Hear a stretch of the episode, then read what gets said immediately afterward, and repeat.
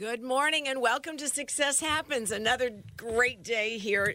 And uh, I'm so excited to share with you as we're wrapping up this year some some uh, new things that are going to be happening and one of those is we're going to be changing the show a bit. You know, Success Happens began if you guys remember way back when is Success Matters and it evolved to Success Happens. And I've been on now gosh since December 2014.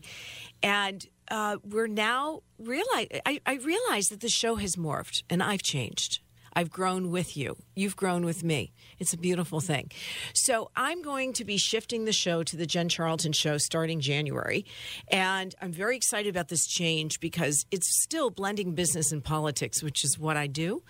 And, uh, you know, as you look at life, we know that everything is involves business and politics in one form or another. So it's been a big part of uh, my journey, and I'm very excited to to take us to the next level. We'll be going out on other stations and so forth. So stay tuned for some exciting changes with the Jen Charlton Show, and we'll be asking for your help to spread the word.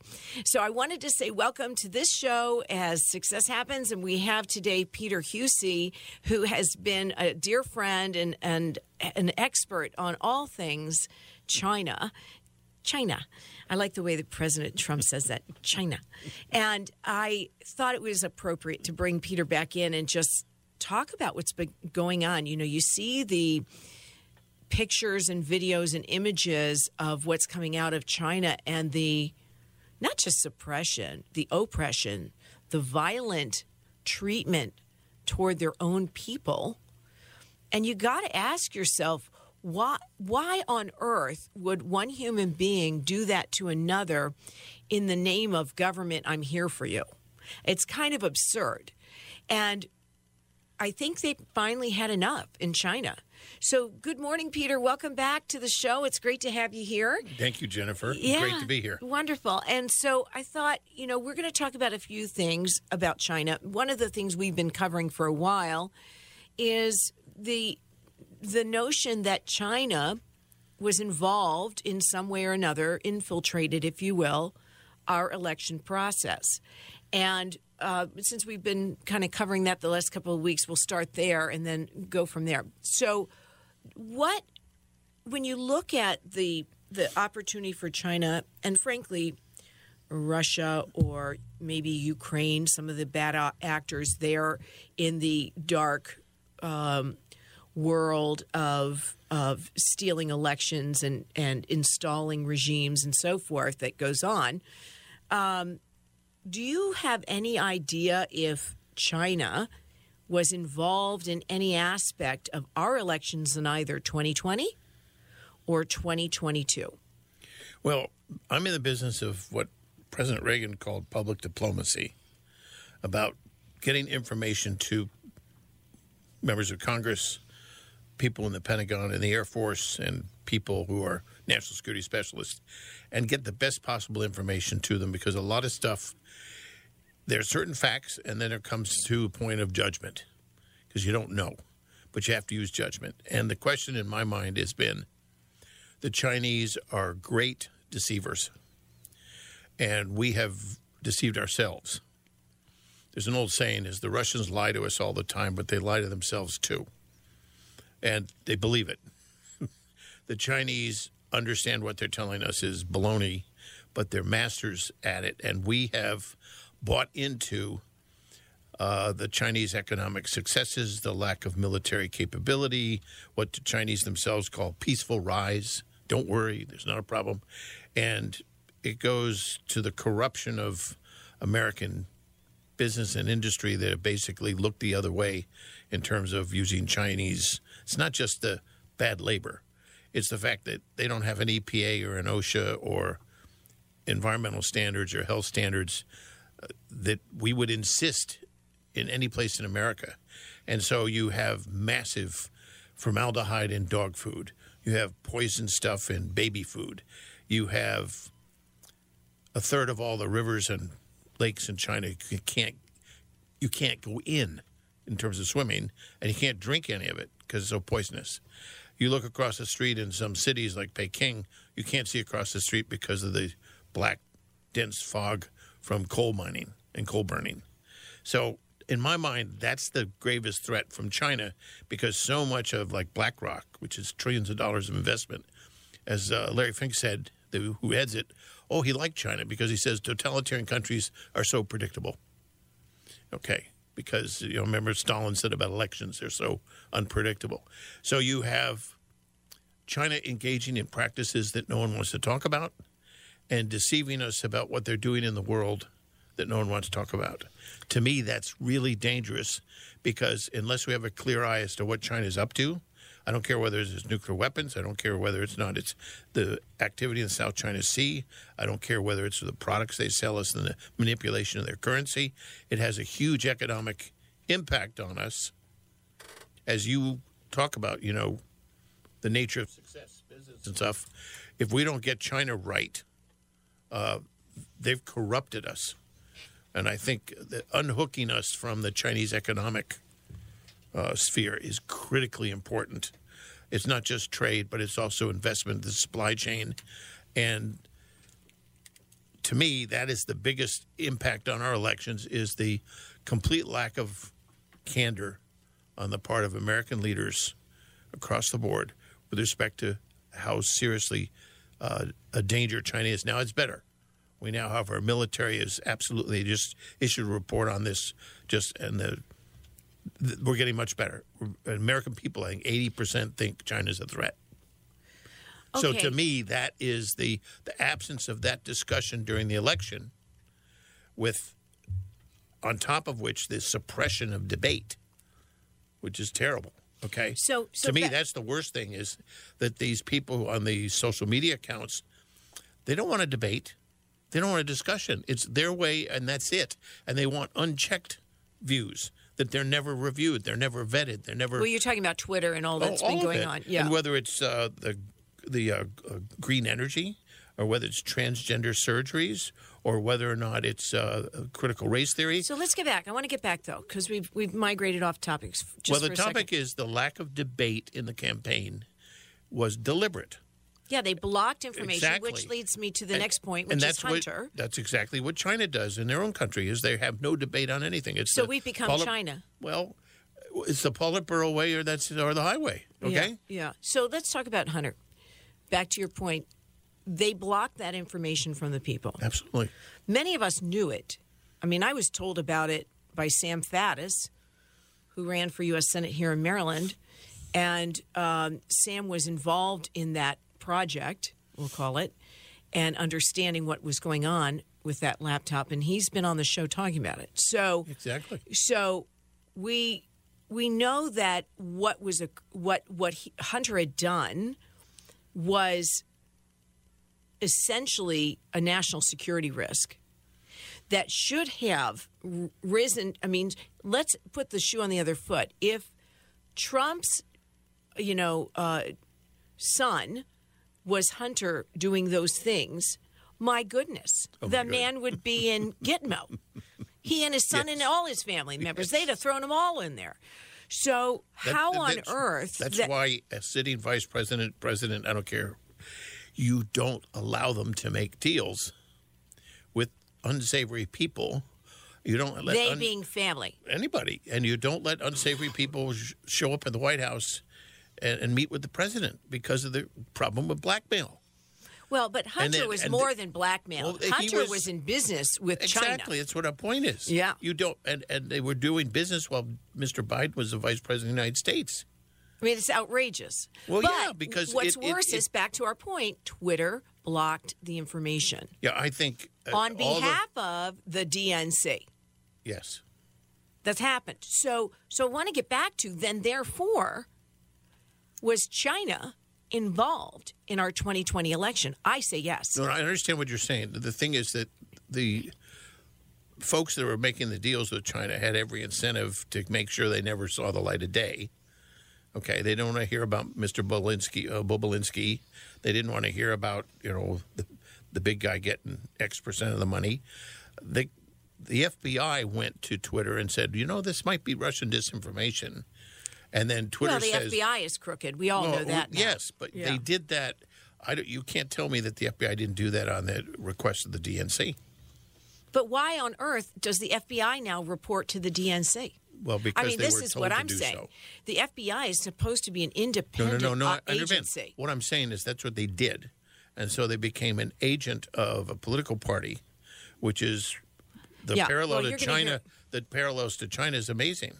Here you have a Justice Department and FBI that are working on behalf of one political party to suppress information that has huge national security implications for the country. China's not going to tell us what the heck went on, okay?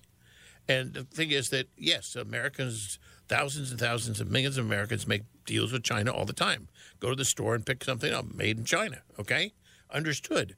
But that's legitimate. It's above the table, and I'd rather we didn't. But when you're making deals with China solely to get access to decision making, and then you find out not just it's across both parties, we're making kissy face deals with China, giving them world trade uh, uh, most favored nation world trade status.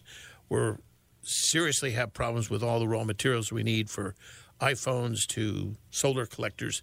About the the Chinese control so much of this. It's and the deals they're now making with Russia. They're cooperating with Russia on military exercises in the They Arctic, China. China in the South China Sea, in the Arctic. I've written about this, and they've become partners with the Russians on whole s- s- sorts of military issues, particularly with respect to Iran and okay, North so Korea. if we go back though to China, so there's a couple of things that I've concluded out of this conversation. One is they did interfere in the election because they they participated in activities that were then blocked by uh, the DNC through the FBI and Twitter. So there was a whole collusion there. It did happen. You know, I'm fairly But sure that's you're right. 100%. The Chinese do not want to see a lot of these deals see the light of day Right. because someone the may then say is, enough's enough. We got to stop this. The other thing that we, I, I don't have verification on um, the software interactions and whether China infiltrated the election process through software, but I suspect it happened. That's more of a gut thing. I don't have any verification on it. But we do know that they're huge paper product suppliers. And so they did do printing of ballots for us.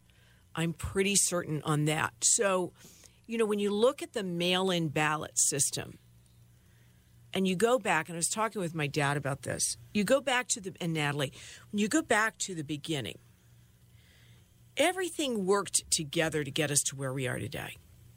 And the China virus, as you and I covered from the beginning, right, was all part of instilling a fear in people that shut us down. And there's been a lot of research and a lot of writing coming out right now about fear. And if there's one thing I can say to my listeners is don't be afraid because it turns you into a statue and makes you in, immobile. And this is not a time to be immobile. It's a time to be nimble. We must be able to move through the different spaces and things that we're dealing with quickly and with um, with minimal cost because money is so is so precious right now, and and so do not be afraid. This is not a time to be afraid and inactive. But what happened is we, we were panicked, and then we were immobile in the sense of not protecting our Bill of Rights. And we, without even thinking, gave up our Bill of Rights in terms of association and where we went to work. And then we're telling people, no, if you don't get the vaccination, you don't get a job. Okay? it was outrageous. Or you can't send your children to school. And as we now know, the whole lockdown didn't work.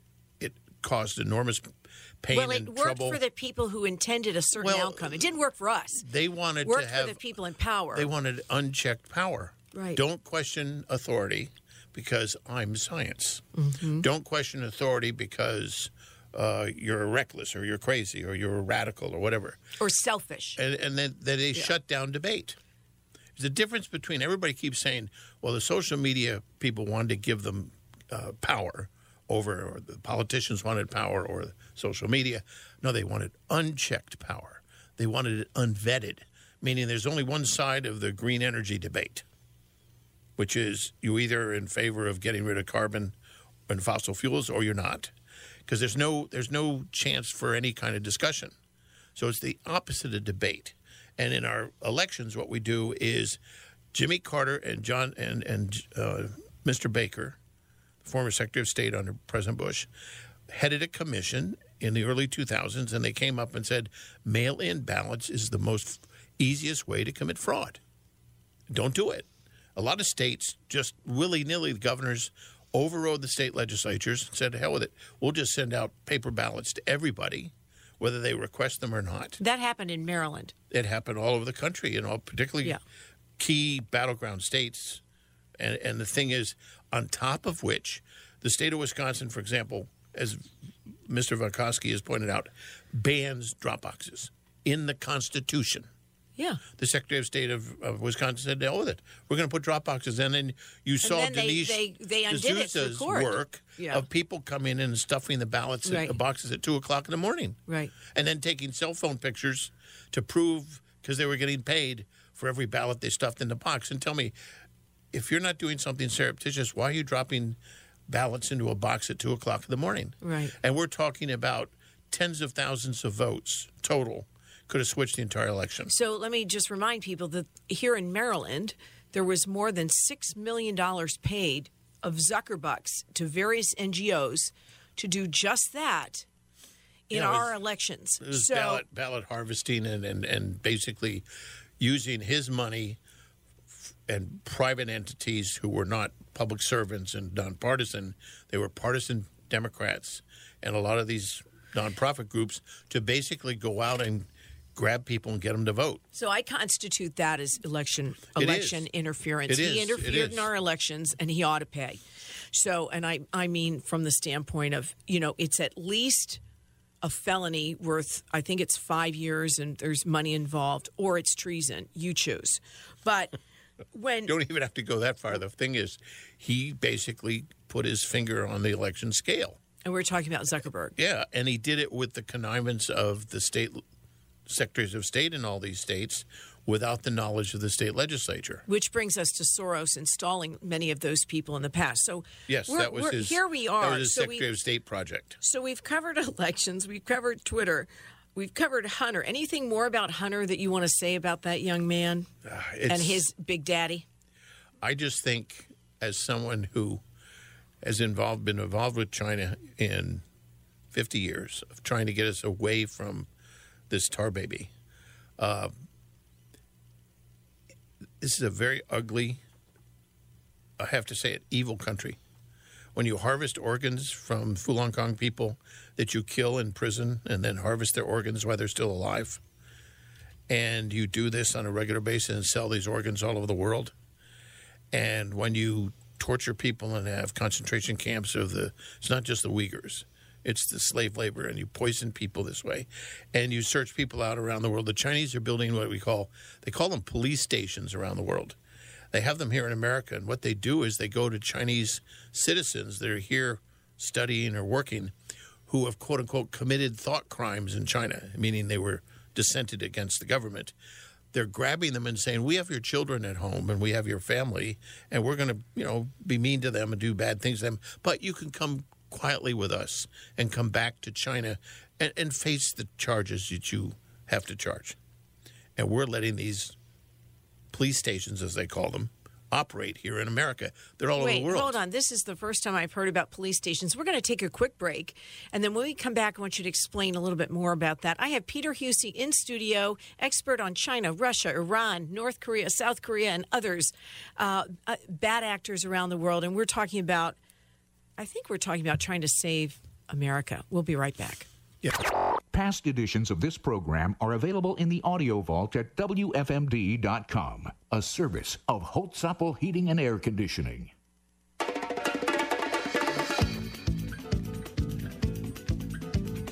Test happens. This is Jen, and I have in studio Peter Huessy.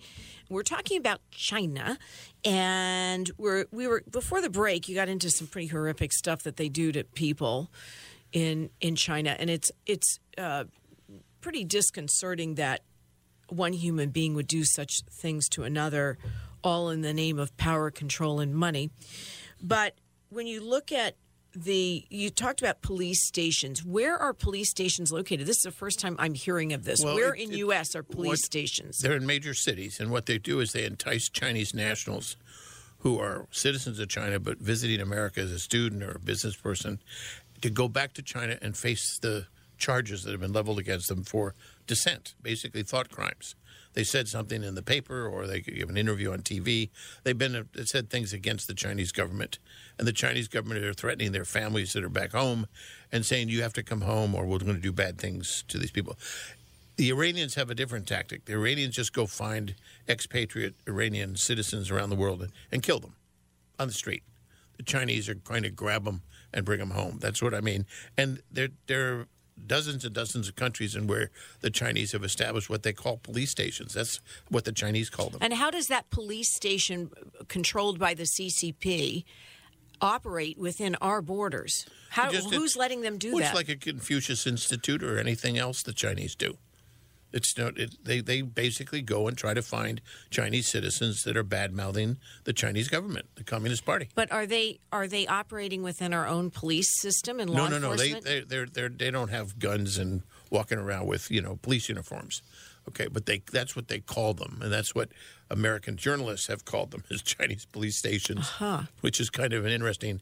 It's a way of a Chinese to stop dissent, which is what's going on in China now. Is this this the massive? You're talking multiple million, tens of millions of Chinese are saying enough is enough. Not just COVID, but all the restrictions that they have, and the Chinese government. and they're fighting back in the streets. They I mean, it's like Ti- Tiananmen Square times ten, isn't it? What happens is the Chinese government, particularly uh, this one, have a paranoia about dissent. They're terrified that elements within the country are going to break off and become independent.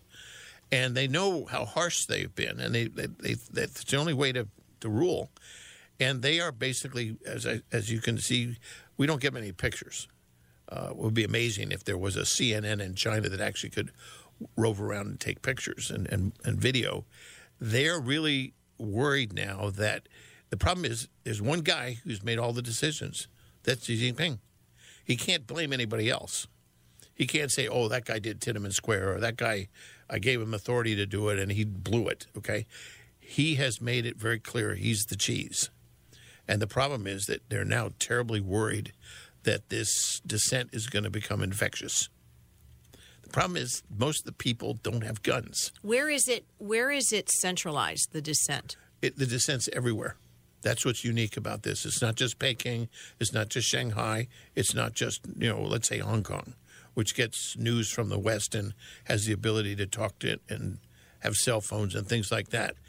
Even though they've, they've cracked down considerably in Hong Kong, it's all over in China, and that's what's surprising about the dimensions of it. Now, remember, the Chinese tried desperately to keep it away from news sources, so we're seeing a little bit of it, but it is such so widespread is that we're getting reports from various different parts of China, all of which looks the same, which is massive dissent against the Chinese government. Now, are they going somewhere like Iran? Iran has the same dimension. Hold that thought. Who knows? Hold that thought. We'll come back from the break- break and we'll talk a little bit about that with Peter Huessy. You're listening to Success Happens right here on Free Talk 930 WFMD.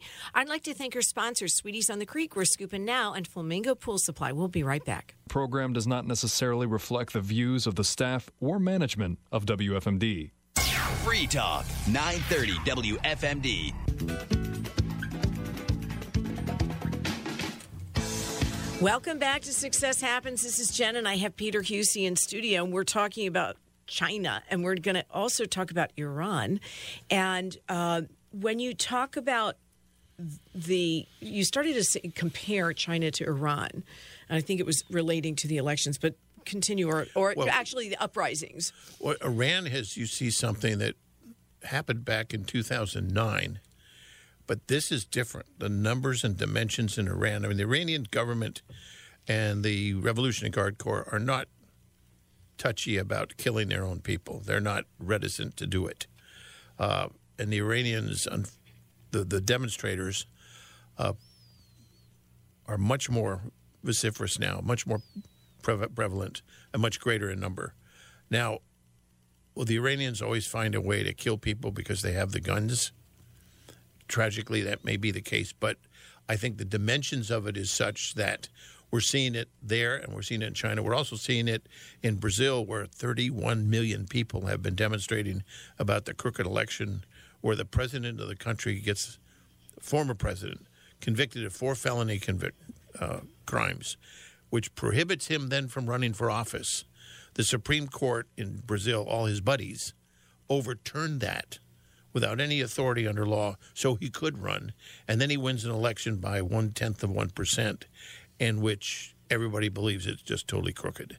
I think it's fascinating that in China, Iran, and Brazil, t- three very big countries, they're all far, far crazy left. And uh, the, the, the leadership, not the, leadership, people, no, not the people. leadership. People are like us, but the, the thing. So what it tells me is that our concern here about the way our elections have been screwed up. It's not a phenomenon that's just American. It's this world. This is it is global. people who want to be totalitarian and authoritarian like to rig elections. Because remember what Stalin said: the reason about free elections is it's uh, unpredictable. And he said the important thing is not who votes, but who counts the votes. So there's, you know, when you look at um, the infiltration into our elections, we know that Soros has been a part of that. We know that. Uh, we we talk about Zuckerberg and Zuckerbucks.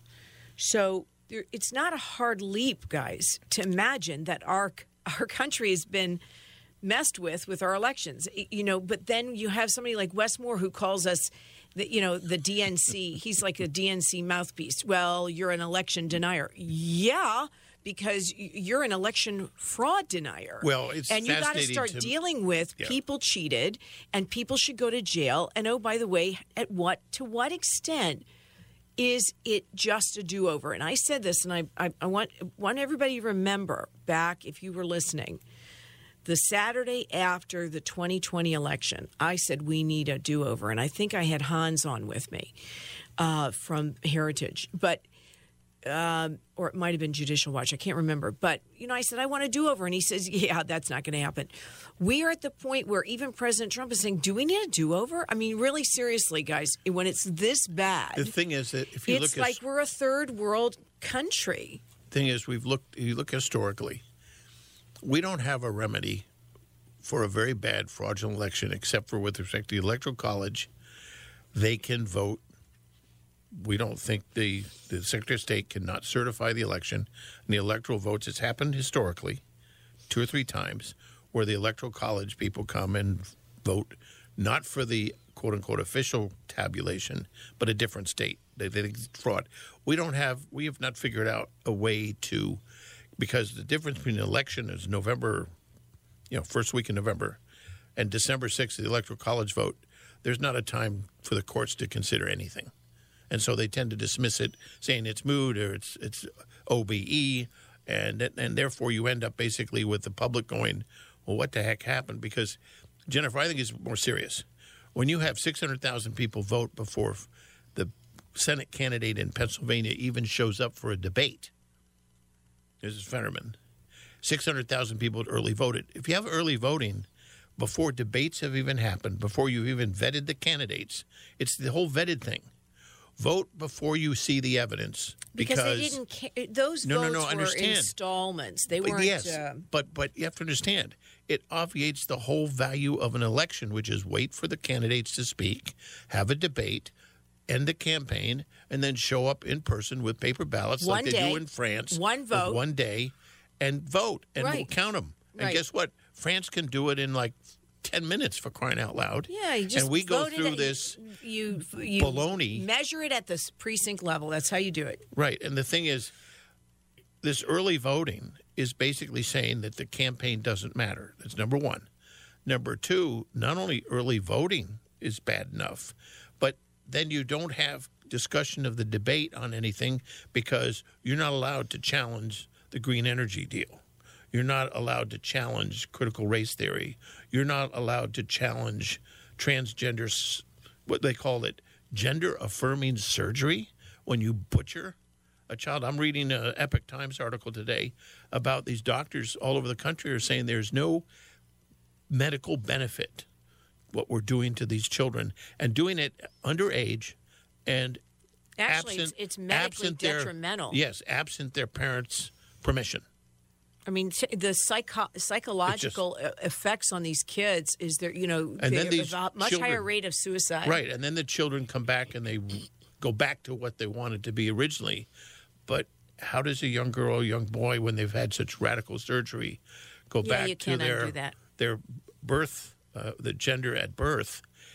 It's horrible what we're doing to these children. It's horrible. But but So anyway, if what you- I'm saying is, when you have elections, you're meant to have a debate. I'm in the business of debating. I'm in the business of laying out positions on things. When you have the absence of any debate, you have no dissent, you have no discussion, and it's not just two positions. All all issues are multi uh, positions you can take, five or six different ways of looking at it. What we've got is a we we campaign in this country where there's only one way to do it, and the dominant media is is so important by basically making sure your narrative is not heard. And Twitter and the social media folks reinforce that. And what Musk has done is undone this mania for uniformity of thinking. And that's what they don't like. Remember why, why they didn't like Rush Limbaugh? Because he was a dissenter. He said, no, there's not just the ABC, CBS, NBC. That's why they didn't like Fox. That's why they don't like Uh, so an I wanna back- I wanna back- I want to I want to go back to something that we we glossed over, and I I don't want to miss it. I want to go back to what you said about Brazil. Thirty million people right now. China is uprising, and I and I and I think about where we are as a nation today, and I think about the Moms for Liberty. Shout out to them, who have gotten people together. But we're not. We're we're still not getting it as a country, guys Not yet. we don't get that your freedom is at risk. Like, really. So, what are you willing to do to regain your freedom? What are you willing to do? Are you willing to show up at noon on Tuesday and take yourself out of work and do whatever you got to do and rearrange the kids and the sports and the pickups and the whatevers to be at a city hall somewhere? to to to show your discontent. See, we have been unwilling to be one of those people because we allow the left to demonize us with their nasty name calling. Okay, you're a you're a uh, an election denier, and I saw Wes Moore speak it from his lips. Okay, I hear you. and he was nasty. He was Well, seething, seething with Jennifer- hatred and ven- venom. I think, Jennifer, what we're seeing now is we'll see whether Mr. Baker was able to delete enough emails or whether he finally wasn't, or we'll see it in writing. Mr. Baker needs his butt in jail. Yeah, well, let's let's. The thing is that what you're seeing in on paper, and that's Mr. Baker with Twitter, just so Yes. people know, who And- used to be with FBI, right. and and and he But- he was in there undermining yes, he was. Elon But- after he purchased Yes, it, deleting the evidence that showed that they were colluding understand. with the government. But Bari Weiss is a former New York Times reporter. She's very credible, even with the left, even though they don't like the fact that she left the Times. But she and uh, the two journalists that Elon Musk chose, we'll see what's in the text of these Uh, messages. Twitter- and uh, we've Twitter already seen them. it's We've the already threads. seen.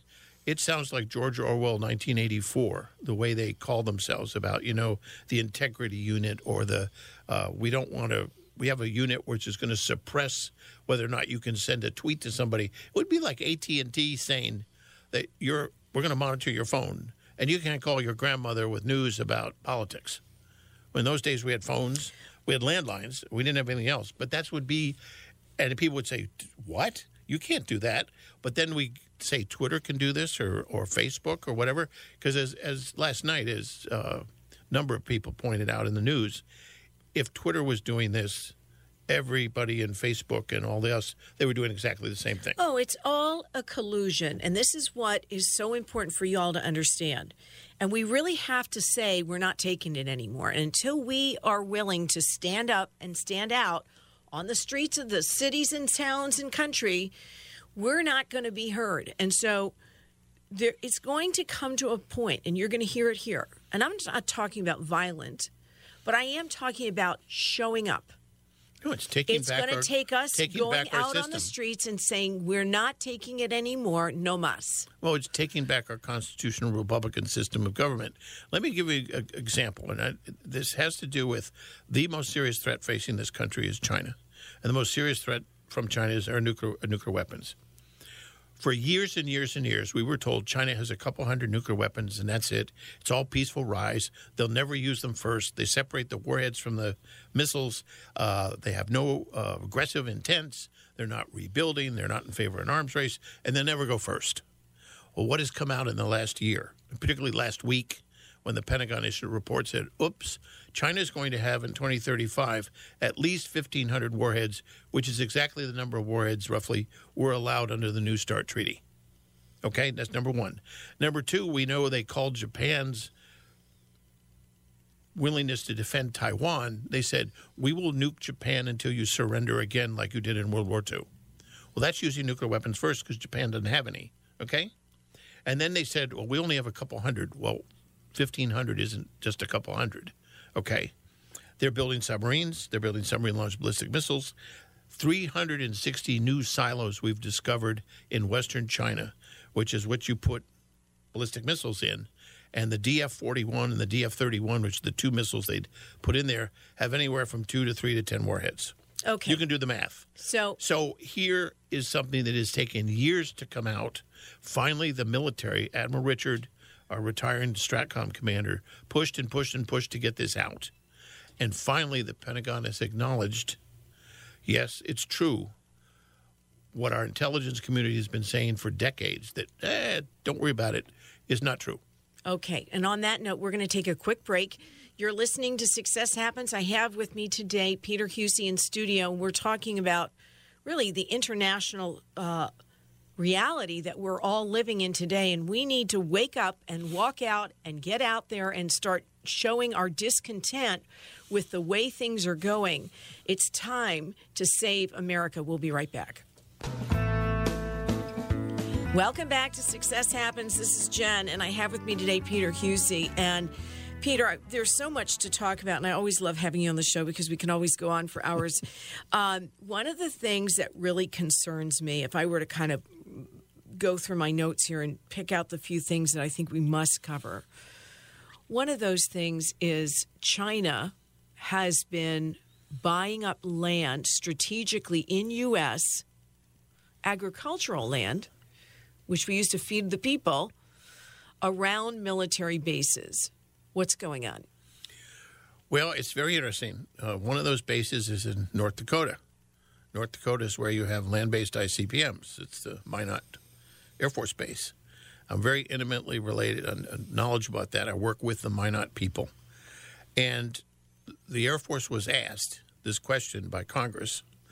We have all this land being in it, and we also have indications the Chinese are putting electronic messaging systems where they can listen in on what's going on. And there was worry about they would interfere with the communications between the president and the launch people in the ICBM business. I don't know what the answer is going to come back in terms of what the Chinese may or may not have been doing, but you're right. If you look around the country, I, the total amount is I, I 200,000 acres comes to mind as what they have bought so far. I may be wrong, but it's this is a critical asset of the United States. I remember growing it's a up. national security my, issue. growing up, I remember we took a trip. My family drove across the country to Colorado to my brother's graduation from high school, and we looked at the grain silos. And my dad said, "That's America's strength," and it was. It was. We were the number one exporter of grain in the world, and it brought food prices down here, which is great for our economy, and helped feed the world, which was great. And it's true. I don't think we should let China buy, whether it's buying that or critical raw materials or selling 20% of our uranium to Rosatom, which is a Russian be, nuclear. It should be illegal to sell any any uh, China um, leader or or CCP related person any of our assets. I wouldn't. So I wouldn't one sell. of the things. I wouldn't sell Chinese. I mean, to be honest with you, I'm someone who wants to decouple from the Chinese economy over time. Decouple our economy. Take the supply chain. Well, from Panama to Mexico, and then in the United States, we could build a whole lot of factories. Yeah. Now I want to go Wouldn't that back. be to- interesting? yes, it would be, and I agree with you. I want to go back to the two hundred thousand acres, and I want to give a shout out to Governor Kristi Noem because she has said Yes. in their state legislature she is pushing that they put in provisions Yes. that they are it is unlawful to sell to the Chinese any of their agricultural land. Yeah, because they have also an Air Force base in South Dakota, uh, which is critically important, and that's part of the reasons. But I would agree. I don't whether there's a military base nearby or not. I don't think we should be taking our agricultural land and selling it to anybody in China. I mean, I'm a hawk on this business. So here's here's the dichotomy. You take a Kristi Noem, and then you you juxtapose her to Mr. Larry Hogan, and and you say, okay, Larry is in bed with the Chinese. He's going to the globalist things. He's he's he's uh, you know doing business with uh, China, and so you know I I find it shocking that. Um, and he thinks he's going to run for governor. That's very funny to President. me. Yeah. uh, Oh, president, rather. Sorry. He is governor unfortunately, he we really lost him in the last few years. He he I don't know what happened to him, but but the the point being that yes, if he runs for president, that would be um, think a non-starter. But but when you look at there's a choice to be made. Do business with China, don't do business with China, choose. It's very clear. It's to me it's very clear. And you know, I've met some Chinese American people here who left to start over here. And, you know, I think my heart goes out to them because if they have people back in China, you know, how free are they? They're they're Even here. They're they're uh, this is a common thing. When I was way back in the '70s, I had lunch monthly with the head of the Peking Daily. It was a government-run newspaper. He'd been a political prisoner. He'd been in a labor camp for years, and I asked him where was his wife and children. He said they're in Peking, and I'm reminded of that every day by my masters in China. Yeah, and so how free are you really? Well, that's, that the Chinese use that as a tool to. Now, it's interesting. A Chinese national bought Smithfield Ham. His wife and his children are here in school at Harvard and Yale, respectively, I think. Also, AMC, the movie chain, was bought by the Chinese guy who has the most movie theaters in China, and his family is going to school here in America. What are they doing? They're parking their money here that can't be attached by the Chinese government in case they disappear. Well, the other thing I And would say is- is, that is- Smithfield is, an interesting thing because, you know, they do, I think, a lot of pork processing over there. Yes, of so, course. so you talk they- about our food supply through Smithfield. You know, if you're buying any, and they have about six or eight brands underneath the Exactly. Smithfield label. But the point is, the Chinese billionaire bought the biggest pork producer in China, bought Smithfield Ham here to park his money here to get out at least some of it from under the clutches of being grabbed by the Chinese Communist Party. Because he was obviously both of them were worried about their people in China who are business people who just, like in Russia, disappear. yeah. okay. it's it's it's very And sad. that's one of the reasons I want to get unhooked from the Chinese business is we should not be under that kind of uh, pressure where doing business in China requires us basically to hang our morals on the door as we go in the building and so, forget what are about three things, Peter, you think we should do? Oh, easy. Number one, the United States invests civilian and military pensions in a international fund, which is done by Wall Street. It's about fifty billion dollars. Problem is, some of that money goes to Chinese. I thought that had been ruled not. It not had, but then it got undone. by Biden.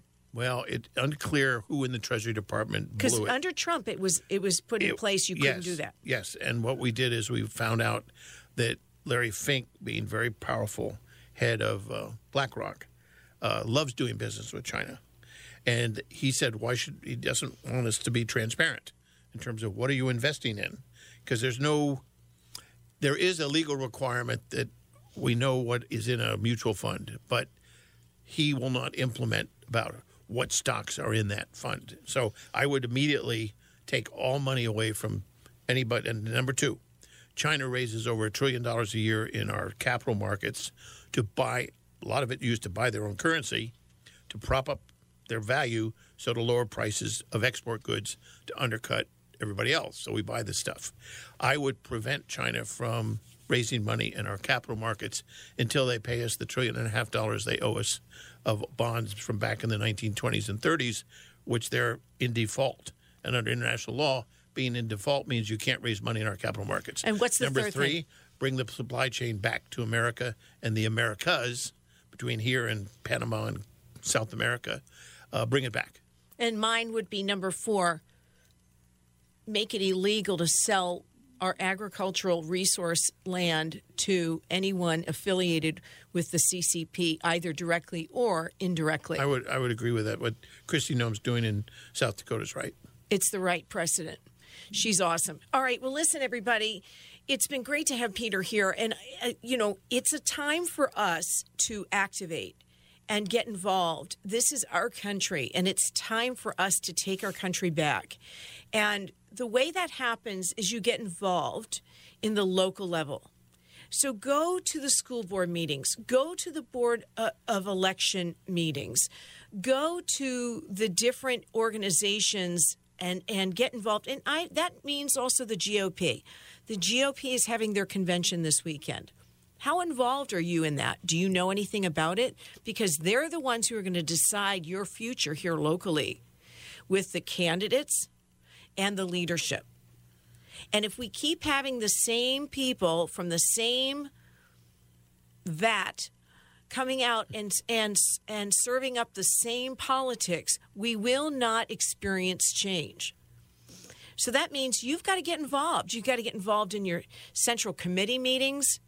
You got to run for central committee next time. We need people involved from from the local communities. You know, when we look back and and you're a historian, but you know, think back when we had people go to the town hall and to the town square and they talk about the issues and they get involved because they ran their community. Somebody else didn't do it for them. And we've become very much drive by citizens. And we need to start activating and really getting involved. And that's one thing I will say about the DNC. They're better at getting people activated than we are. Uh, and I think that's got to change. So, listen, everybody, have a fabulous week. I want to also remind you please go to wherever you get your podcast, download the podcasts, share them, like them, push them out there. We're trying to build that out, and we will be doing better about getting those podcasts up on a timely basis. But do go back and listen to some of these shows that we've had because there's great information there that you can share with others. Have a great week. You're listening to Success Happens on Free Talk 930 WFMD. Bye bye.